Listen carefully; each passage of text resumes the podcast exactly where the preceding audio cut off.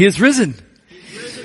Yes, he is. Okay. Um, I just, uh, I need to consult with somebody in the back of the church here. Leonard, are you guys on day 11? Is that right? Okay. So last week I introduced you to this book. You really should all go buy. There's two volumes of this. There's volume one is for, you know, the basic things of life that we do. Um, you know, going to the store, making a meal, um, setting up a Christmas tree. But this is an entire, entire volume that they were actually, he was asked to make and suffering. And he's like, yeah, that's going to be an entire other book. That's an entire other thing. And so here's what's in this book. Uh, when the news is bad, seasons of uncertainty, feelings of infirmities, before a medical treatment, for long-term caregivers, for those who tend to the sick and the dying, for caregivers in need of rest, uh, to stir courage in the in a child facing death, for one who lingers in a long dying, uh, to begin a bedside before ending life support to welcome another into my grief for removing one's wedding ring. Pages and pages of liturgies about sorrows and things that cause pain. I would encourage you, if you want something that's just absolutely a wonderful devotional tool, these are all called Every Moment Holy, and they are wonderful. And today, um, today the Baileys are in day 11 of 16 days of grieving for the loss of a child. And I'm going to open up by just reading that as I did last week to give you an idea of where they're at. Kind of. Not every day is perfect. Uh, it says this, um, I am too broken too heartbroken, too shattered and scattered and splintered and rent to find comfort in anything but you, O Christ. Then it says this, because they literally have thought of everything. A single parent or any who feel alone in their grief might add this. So consider that there are single parents who've lost a child and they don't have a spouse to grieve with and these people have thought, oh, this might be a thing. Here's what we'll say. For who is there to hold me in my grief? I have no one to bear this pain with me. No one who shares these inmost nameless parts of what it means to lose this very child. There is an intimacy to every loss as if it were a temple built of grief. And even those who love me can't approach the inner sanctum of my ache. Their sympathies are once or twice removed from this holiest of hard and holy places. The only one who first received the gift of this child and held and knew them as their very own could journey to this inmost well of sorrow and drink with me these waters at their source. And I have none to share these tears with me, no solace of communion, at this pool of deepest grief. O Spirit, be to me more present than a spouse. Be to me a comforter and confidant and a counselor who sees and understands my every tear and doubt and thought and fear, who knows my love and hope, my heart, my loss, who names the secret wounds that I have no words for to name, who bears it all with me, who walks his shadowed road with me, who lights a lamp to comfort me, who shares this well of sorrow, O Spirit of the living God, now meet and carry me amidst my solitary grief. I need nothing less, O Lord, than to feel your arms around me, to hear your voice in my ear, to feel the warmth of your own tears against my cheek. Sometimes there are no words. Which is going to make the next thing I read you seem like whiplash. Because the psalm for today is this, please rise as we hear from Psalm 150, which seems completely out of place in a day like today. It says this, praise the Lord. Praise God in his sanctuary. Praise him in his mighty heavens. Praise him for his mighty deeds. Praise him according to his excellent greatness. Praise him with the trumpet sound. Praise him with the lute and harp. Praise him with tambourine and dance. Praise him with strings and pipe. Praise him with sounding cymbals. Praise him with loud clashing cymbals. Let everything that hath breath praise the Lord. Praise the Lord. Let's pray. Our Father in heaven, thank you. Thank you for this psalm that sometimes seems impossible to get to, especially on days like today. And so Father, we thank you that it is here and we thank you that it is here on purpose for us on days like today. And thank you for your son Jesus in whose name we pray. Amen. Okay, you may be seated. All right. So the one of the things that I want to attempt to do today is to, is to kind of have this be what we might consider a Boy Scout sermon. Which means that the point is, hopefully we will leave this place a little better than when we came in. Right? That's one of the things that Boy Scouts always try to do at a campsite. They try to leave it just a little bit nicer than when it, when we came in. And to do that, we need to talk about music. And specifically, we need to talk about vinyl music. So, um, for those of you who are young, little, like under the age of 10, raise your hands if you're under the age of 10. Okay, so a long, long time ago, in a galaxy far, far away, they used to have music. Okay? And now we listen to it streaming, but before that we actually downloaded it, had to pay money to own the music. Okay? But before that, we had to buy CDs. We had to pay for those, right? And then when it came into downloadable, we had to pay for it again.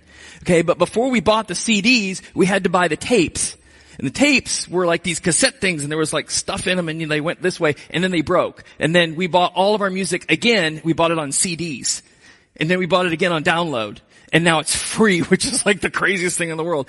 But before we had cassette tapes, we had vinyl.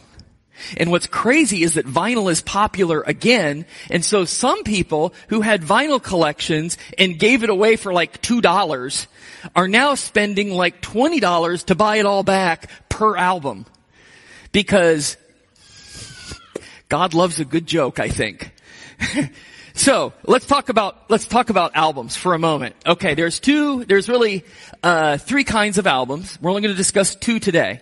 You're thinking to yourself, "What in the world did I walk into?" Trust me on this. We're going to get to the Psalms because this is all about music. The Psalms are music. The song Psalms are songs designed to be sung together. So first, you have your live albums, right? These are just bands. They record them live. They're phenomenal. Okay. Different sermon, different time. Okay, then you have your greatest hits albums. Okay, I have a collection of these here. No judgment. This is a judgment-free zone. Uh, this right here, uh, I really bought this for my wife. That's my disclaimer. This is Air Supply's greatest hits. Okay, those of you who don't know, thank me. Okay, Air Supply's greatest hits. Uh, if you don't understand the name, ask your parents. This is uh, the best of the Doobies the Doobie Brothers. Okay? A lot of great songs on here. The best selling greatest album of all time is the Eagles Greatest Hits Volume 1. It is amazing. It has all of their greatest songs on it, which is why it's called their greatest hits. It's fantastic. Okay? This is different though than a concept album. A concept album is an album that is constructed and designed, you're supposed to listen to like the whole album because the whole album is telling a story. One of my favorites is Paul Simon's One Trick Pony. This is also a soundtrack to a fantastic movie that you've probably never seen because it bombed at the box office because Paul Simon's not a good actor, but he's a great songwriter. And this album is all, it's songs about life on the road for a singer-songwriter trying to make it. And so all the songs are about that. Probably the best concept album of all time is Dark Side of the Moon by Pink Floyd. And apparently, if you play this album, I see people nodding. So this is good. This is, you're going to enjoy this. If you play this album while watching The Wizard of Oz, and perhaps have imbibed in some illegal substances, this album makes a whole bunch more sense than it does. But anyway, this is one of the greatest concept albums of all time. Now, finally, I was to tell you, Leonard's back there going, I may, this may be a really bad mistake. I maybe shouldn't have two weeks in a row. But this right here is Hotel California. This is by the Eagles. This is their greatest concept album, and many of you think that Hotel California is about a satanic church somewhere, and that this is why you can check out but you can never leave. And that is not true. This is a concept album about the music scene in California and how it basically sucks the life out of you. And when you sign a recording contract, you can basically never get out of it and they take all of your money. That's what this entire album about is about. It's a concept album. So if you just listen to greatest hits albums, you'll be like, oh wow, this, this band's great. But if you listen to the concept album, you understand the whole of what the band was trying to say when they wrote that one particular song that went to number one. It's like watching Frozen and get, and getting to the last song and going, how is this last song here? Well, you have to listen to the whole thing, right? You have to listen to the whole of it. So the greatest concept album of all time you have in your pews with you right now. That is the Psalms. The Psalms are not a greatest hits. They have not, they're not a collection of randomly selected songs that somebody was like, ooh, this is a good one. And this is a good one too. Oh, and I really like this one. The Psalms are a carefully constructed concept album whose purpose is to tell a story of redemption from Psalm 1 to Psalm 150. So when we jump into Psalm 150 and we hear, praise the Lord, praise God in His sanctuary, praise Him in His mighty heavens, praise Him for His mighty deeds, praise Him in, according to His excellent greatness, praise Him with trumpet sound, praise Him with lute and harp, praise Him with tambourine and dance, praise Him with strings and pipe, praise Him with sounding cymbals, praise Him with loud clashing cymbals, let everything that has breath praise the Lord. When we're in a situation like this, we ask, how in the heck am I going to get to that place. That makes no sense. Do you know how bad life is?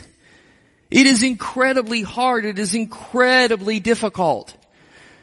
But the thing that we know is true is that we were created, the intent of our creation is that we are created to worship. Specifically, we were created to praise Yahweh. That's what this psalm is about. This psalm is about doing the thing that we were created to do, which is to praise Yahweh. Which then begs the question, on days like today, in circumstances like we find ourselves, we have to ask the question, how can we praise God when life is what it is? How do we get to Psalm 150 when life is what it is? And hopefully this morning, uh, through a little interaction with song, we're gonna, we're gonna see if we can't get from here to there. So I want to propose three things to you. The first one is this, that one of the things this psalm calls us to do is to praise everything about him. This psalm causes, calls us to praise everything about him, which is our call to understanding. So you have to ask, okay, why should I praise him? Well, the psalm tells you. You gotta love it when a psalm is, is made for like basically sermon 101. Why should I praise him? Uh, you should praise him in his sanctuary and praise him in his mighty heavens. In other words, you should praise God just for the fact that he is who he is. He's God. He's in heaven.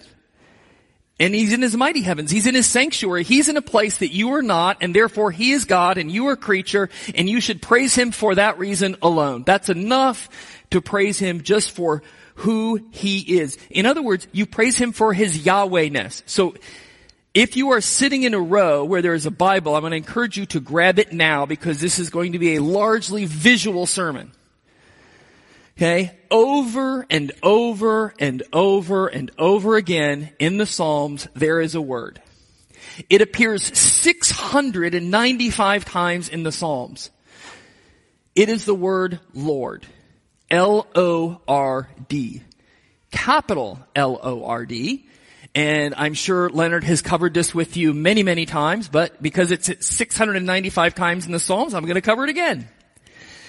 L-O-R-D is the personal covenant name of the Lord. It is his personal name. It is the name that he uses to enter into legal contracts with people. Right? Called covenants. It is his covenant name. Okay? And so what this psalm says is, it starts off, praise the capital L-O-R-D. It ends with praise the capital L-O-R-D. So what it's saying is praise God just for the fact of He is who He is. Praise Him for that because He is who you are not. What this says is that worship, worship of God is the, is probably the hardest thing that we do. Because we want praise for ourselves. And what this says is no, praise that guy. Because he is who you are not. He is the Lord. So we praise who he is, and then we praise him for what he has done. It says in verse 2, Praise him for his mighty deeds. Praise him according to his excellent greatness. In other words, we're supposed to praise him not just because he is who he is, but because he acts based on who he is. And this brings up our first question of the day. Okay, say people who are suffering. Let's talk about praising him for his mighty deeds. Let's talk about praising Him according to His excellent greatness. I'm having a hard time getting there. I find myself at Psalm 150 and I'm like, can we talk for a minute about his mighty deeds and his excellent greatness? Cause I'm not feeling it or experiencing it right now. So I'm having a really hard time getting to Psalm 150. Can you help me? And again, this is where concept album versus greatest hits album becomes extremely important. Because if you find yourself here, what you're saying is, I'm sorry, did you put the needle on track 150? No, no, no, no, no. You gotta go back and put the needle on track one. And you have to listen to the whole album before Psalm 150 is gonna make any sense at all. You're skipping around. When you skip around, you miss. You miss what's actually being told. See, because scripture is not asking you for, for you to blindly react to something. It's saying, listen to the whole album and then you'll get it. You'll be like, oh, oh, I understand. See, I thought Hotel California was like a satanic cult I couldn't leave. No, no, no. Did you listen to the whole album? Because the whole album's not about that. You just picked one line, and of course it makes sense because that's crazy. But if you listen to the whole album, you'll understand it's clearly about a band is stuck in a music contract that they don't like. They're trying to get out of it. Oh. So you mean there's other songs on the album? Yes. There's other songs on the album. They're important. You should listen to them. So, in the next 10 minutes, that's what I've given myself for this section. We're going to go through 18 Psalms. If if if um, if Rich can cover the entire scripture of redemptive history in a sermon, I can try to do 150 sermons in basically 10 minutes. We're going to see, but we're going to we're to try because his skills are you know Jedi like. So uh, here's what we're going to do. Uh, if you open your Bibles to Psalm one, you will see a psalm that many of you have memorized. Okay? It works this way. Blessed is the man who walks not in the counsel of the wicked, nor stands in the seat of, in the way of sinners, nor sits in the seat of scoffers, but his delight is on the law of the all caps Lord. And on his law he meditates day and night. He's like a tree planted by streams of water that yields its fruit in season. Its leaf does not wither. Love this one. In all that he does, he prospers. In all that he does, he prospers. Oh, if I just obey God, everything's going to be amazing. The wicked are not so. They are like chaff that the wind drives away. Therefore the wicked will not stand in judgment, nor the sinners in the congregation of the righteous. For the Lord knows the way of the righteous, but the way of the wicked will perish. I am going to assert to you that if you take this psalm and, and put it in the garden of Eden, it makes a lot of sense. This is the way you have your best life. Do these things. Okay. I got a blueprint. I just have to follow the rules and everything's going to be amazing apparently. So then we find ourselves at Psalm 22. So the thing you have to know is the, the Psalms are divided into five books. Book one, book two, book three, book four, book five. And again, imagine it like a five album set on a concept album. Okay? Each album is its own kind of movement in a symphony to totally switch genres. So in the middle of book one, we find this psalm. Smack in the middle of book one that started with, hey, if you avoid all the bad people and do all the right things, everything you does prospers. First line of Psalm 22, the psalm smack in the middle of the first book says this, my God, my God, why have you forsaken me? Why are you so far from saving me? From the words of my groaning, oh my God, I cry day by day, but you do not answer, and by night I find no rest. Well, that's a really odd psalm to be in the middle of a book that started off, if you do everything great, everything amazing is going to happen. This person must have done something completely horrible. But that's not what this psalm is about. This psalm's just like, what the heck is going on? Why is it so bad? And what's the next psalm after that one? The Lord, capital L-O-R-D, is my shepherd. I shall not want. He makes me lie down in green shepherds. He restores my soul. He leads me in paths of righteousness for his name's sake. Even though I walk through the valley of the shadow of death, I will fear no evil, for you are with me. Your rod and your staff, you comfort me. You prepare a table before me in the presence of my enemies. You anoint my head with oil. My cup overflows. Surely in goodness, surely goodness and mercy shall follow me all the days of my life, and I shall dwell in the house of the all caps Lord forever. Who in the world puts that psalm right up against the psalm that it was just up against? That doesn't seem to make really any sense at all. Unless you're working on a concept album. Unless you're trying to drive somebody to think about something. My God, my God, why have you forsaken me? I am alone and I feel embattled on every side. Do you know what I need? I need somebody stronger than me because I am afraid who can protect me. That's what Psalm 23 is. Psalm 23 makes a lot of sense with Psalm 22. They make sense together. My God, my God, why have you forsaken me? Oh, you're going to help me to lie down in green pastures. A couple things about this. We've all seen the picture of Jesus with his nice white hair feathered back like you do in the 1980s with a little lamb across his shoulders, right? Cause that's comfortable and comfy and makes us feel happy, right? But that's not, that's not what this is talking about. You don't want to know why the rod and staff comfort the person who's singing the psalm? Because you have to think of shepherds of ancient Egypt like ninjas. Right? The reason that they have a rod and a staff is so they can crack the skull of a wolf wide open. Okay? That was onomatopoeia for those of you who weren't paying attention. Shepherds were not to be messed with. There is a reason why the rod and the staff comfort me. Your AR-15 and your howitzers comfort me.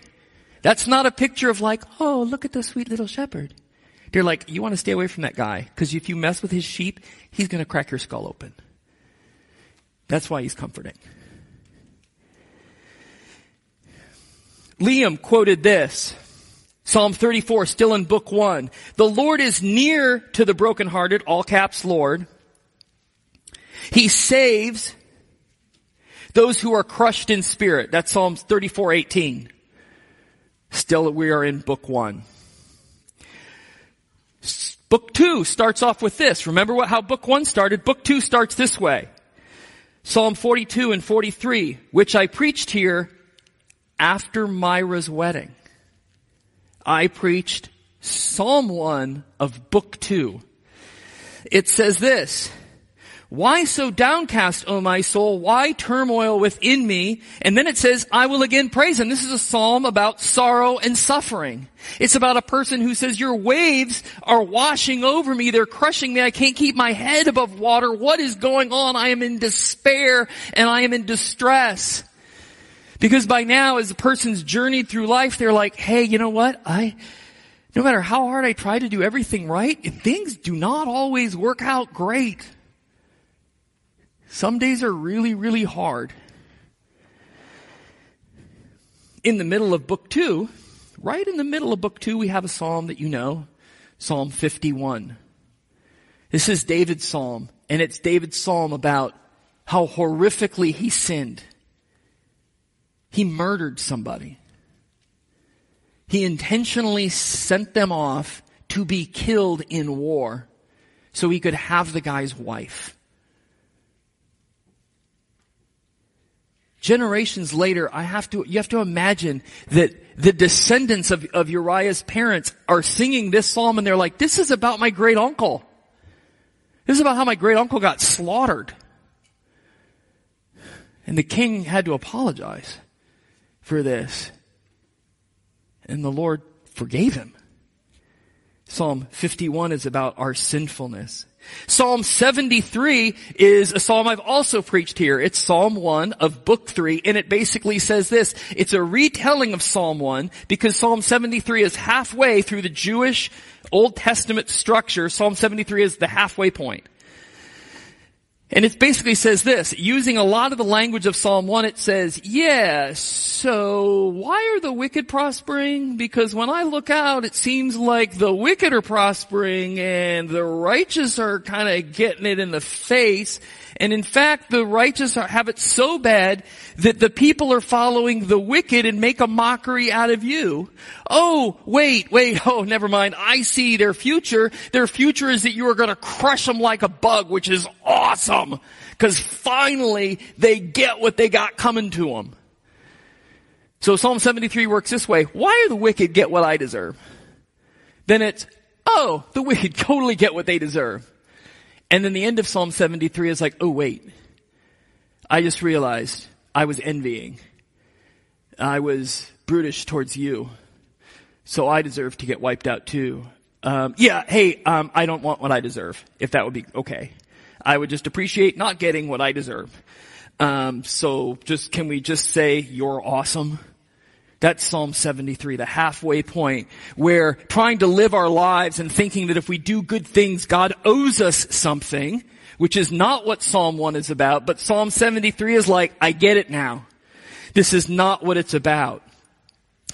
Psalm 88 says, darkness is my closest friend. There's no good news in Psalm 88. Psalm 89 says, you have a mighty arm. Strong is your hand. Psalm 89 now is about power. So the first half has been a lot of horrible things are happening to people and they're confused and it's really bad, but notice that we're starting to get a turn. And by the time we get to Psalm 90, which is the Psalm of Moses, in book four, the first Psalm of book four, it says, Lord, you have been my dwelling place for all generations. It's about awe and wonder. Psalm 105, which Myra read, says, For the Lord is good, His steadfast love endures forever, His faithfulness to all generations. Psalm 107, which is the first psalm of book 5 says, whoever is wise, let him attend to these things. Let them consider the steadfast love of the Lord. And I also have a piece of paper here. Oh, I have a thing for dropping paper up here, don't I? Uh, there are some other psalms. Psalm 27 which was also read. The congregation sang this at the funeral. It says, I believe I shall look upon the goodness of the Lord in the land of the living. Psalm 120, which is the beginning of the Psalms of Ascent. So, once a year the people of God would make their way to the temple in Jerusalem. And, and the Psalms of Ascent were Psalms that they sang as they went there. It's like the, it's like the cassette tape you play on a family vacation. Right? You're like, oh, somebody have our traveling, traveling music? Yes. These are the Psalms of Ascent. So the first one is the person realizing, I, I, it's time to go, time to do the, time to go to Jerusalem. It says this, Psalm 120. In my distress, I called to the all caps Lord, and he answered me, deliver me, O Lord, from lying lips and from my deceitful tongue. What shall be given you, and what shall be done to you, you deceitful tongue, a warrior's sharp arrows with glowing coals of a broom tree? Woe to me, uh, that I dwell among the tents of Kedar, too long have I kept my dwelling among those who hate peace. I am for peace, but when I speak, they are for war. So the person's basically saying, I'm not where I'm supposed to be. I need to go somewhere else. So Psalm 121, I lift up my eyes to the hills. From where does my help come? My help comes from the Lord who made heavens and earth. He will not let your foot be moved. He who keeps you will not slumber. Behold, he who keeps Israel will neither slumber nor sleep. The Lord is your keeper. The L-O-R-D is the shade of your right hand. The sun will not strike you by day or the moon by night. The Lord will keep you from all evil. He will keep your life. The Lord will keep your going out and your coming in from this time forevermore more. You're going on a journey, you're going to need protection. The Lord is going to do that for you. Psalm 136 is a great psalm. It's a very long psalm, but I have half of it memorized. You ready? I have, I have 50% of it memorized. Basically, I have every other stanza. You ready? Okay, I'm trying to remember how the beginning go. Okay, for the steadfast love of the Lord endures forever.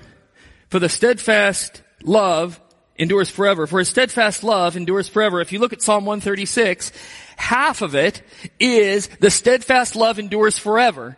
And it's a retelling of all of Israel's history in Psalm 136. It's as though the people maybe needed to remember that as difficult as life was, the steadfast love of the Lord endures forever. Most of the Psalms, right, were written before the end of, like, Kings. Here's what's happened to the people of Israel during that time. Their firstborn children were slaughtered by the king, by Pharaoh. Many of the first people who sang Psalms, their children died. Think about that. People died of disease. People were disabled. People were murdered. People were swindled. People had daughters who were assaulted. They sang these songs. They sang all of these psalms together. So, here's what you need to know. The psalms, these psalms encourage us to praise the Lord because of His willingness to answer every single one of our fallen, fragile, and finite cries and questions and emotions that come out of Psalms 1 through 149 with a singular answer of his steadfast love and faithfulness. Jesus. The answer to every single one of these Psalms is Jesus. Where is my hope? People are dying. I am dying. My spouse is dying. My children are dying. People are assailing me on every side. Our kingdom is falling. From where does my help come? I have to go on a long journey. I don't understand what is happening. L-O-R-D, 695 times for a reason. The steadfast love of the Lord never ceases. He will make you a promise and He will deliver on it. And that delivery has happened. It's Jesus. And so that concludes point one.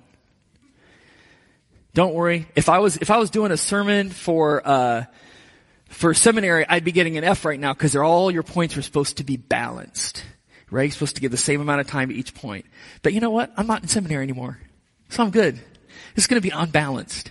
So point one is praise everything about him. And the Psalms are everything about him. That's what the Psalms are, is they are everything about Him that involves us. And so now that we have the motivation down for praising Him, I want us to know that we should praise Him with everything that we have. We should praise Him with everything that we have. A diversity of instruments. That's what it says right here. You have the bass guitar. You have uh, a drum kit.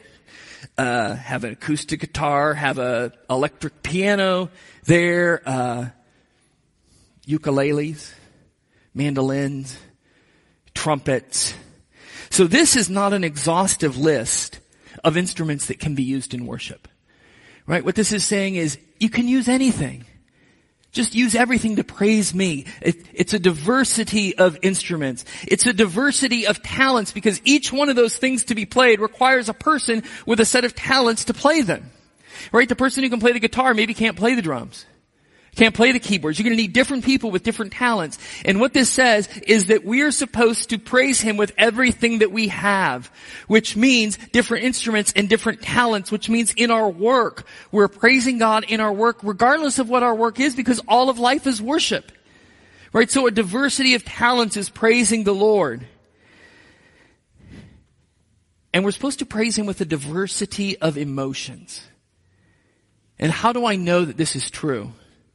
Because I just spent 15 minutes talking about the diversity of emotions that people exhibit and experience and they are designed to be song, sung as songs to the Lord. Depression, sing that to me as worship. I'm angry at you. Sing that to me as worship. I am confused about what is going on. Sing that to me as worship. I feel surrounded on every side. Sing that to me is worship. We're going to write a song about that. You're going to sing. It's going to be great. What? Yes, I want you to sing to me with all of yourself. I love this part.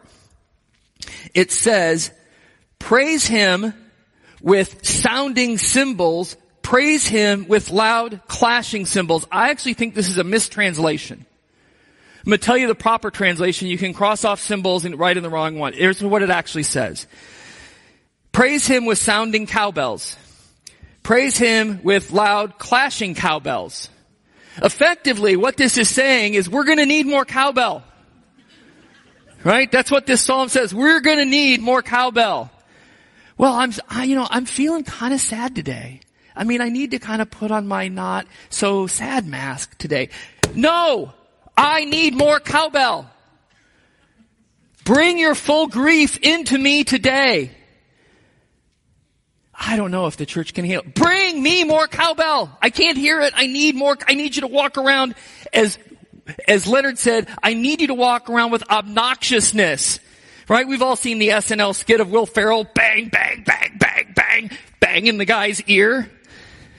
The Lord wants more cowbell from you. The Lord does not need you to be restrained in your worship of Him. He wants all of it out there. Anger, frustration, confusion, joy, sadness, sorrow, whatever you have, bring it to Him as worship. He wants us praising Him with everything that we have. That's what loud clashing cymbals means. Go for it. Go all in. And finally, he wants us to direct everything to praise him. Every single person in this room has somebody that you are in contact with that is not yet praising the Lord. And they need to be. Because that is what they were created to do. We learn that from Psalm 1 and Psalm 150 that they were created to praise the Lord. Those who are joyful should be praising the Lord. Those who are rich should be praising the Lord. Those who are poor should be praising the Lord. Those who are well educated should be praising the Lord. Those who are not well educated should be praising the Lord. Those who experience attractions to people of the opposite sex should be praising the Lord. People who are waiting to experience attractions to people of the opposite sex should be praising the Lord. Everyone should be praising the Lord. Even the sorrowful. What's happened to the Bailey family is, is horrific. I can't tell you that I know what they're going through, but I can tell you I've experienced a part of it. Uh, my biological father was, is really had two skills making money and beating women and children unconscious. when I was, uh, they divorced. My mom remarried literally the greatest guy in the world, Marine, two Vietnam tours, I just want to say. He is wonderful. My mom and he remarried when I was about eight. When I was 12, he fell and hit his head on the corner of a step and was permanently disabled, permanent brain damage. We went on welfare. Six months later, my mother came out of the back bedroom and told me to go to the neighbor's house. And then she began blood curdling screams because she'd found our sister dead, or my sister dead of crib death. We did not have the support of a church. I don't ever remember going to church before that day. But what I do remember is my mom succumbing to drugs and alcohol and grief and becoming homeless and dying from complications from homelessness. And I'm not saying that that's the fault of people not being around. I'm just saying that being able to have your grief in a congregation, which is what the Psalms are about, is so important. There are people that you know that are hurting, that are desperate, that are going to go through things similar to what the Baileys are going to go through. And they could go through them alone, or they could go through them with you. And you all have done just the most amazing job of loving them and loving each other because you've all experienced a horrible loss. And you get to come into this church every Sunday and sing together. The Psalms are a collection of, of singing what is true that we don't feel. And they're also a collection of Psalms that we sing that are that we feel but we don't think are true. And we get to come in here every single day and sing songs. We're like, well, I'm not feeling that today. Well, that's okay. The person next to you is, so just sing. It's okay. That's what these Psalms are. These Psalms remind us that not everybody is where we are. It is hard. It is hard to praise the Lord and days like this because we spend our entire lives between Psalm 1 and Psalm 149. Psalm 150 is God's way of saying, listen, I know everything you're going through. And my answer is I am the God of steadfast love and faithfulness. Who will bring you home? And I will bring you home not because you have done everything I told you to do. I will bring you home because I'm the God of steadfast love and faithfulness who answers every single one of my promises with Jesus, not you. That is what is supposed to get us to praise the Lord, to praise God in His sanctuary, to praise Him in His mighty heavens, to praise Him for His mighty deeds, to praise Him according to His excellent greatness, to praise Him with trumpet sound, to praise Him with lute and harp, to praise Him with tambourine and dance, to praise Him with strings and pipe, to praise Him with sounding cymbals, to praise Him with loud clashing cymbals, to let everything that has breath praise the Lord, praise the Lord. The answer to the question, how am I supposed to get here, is the, is this. Because this is the only hope that we have. Otherwise, this is all a nightmare that we don't wake up from. But Psalm 150 is, listen, I'm going to take you home to where you belong. And I promise you that it's going to happen. And the proof that it's going to happen is this. He is risen. Let's pray. Father in heaven, thank you for Psalm 150. Thank you that on days like today, even though we think to ourselves, how in the world can we get there? That the answer is because it is the only place we can go. Because you are with us through every single one of the Psalms. Thank you, Father, for allowing us to worship you as humans and to worship you because you are the God of steadfast love and faithfulness who answers every single one of our cries and emotions and questions with Jesus. Father, thank you for your Son, in whose name we pray. Amen.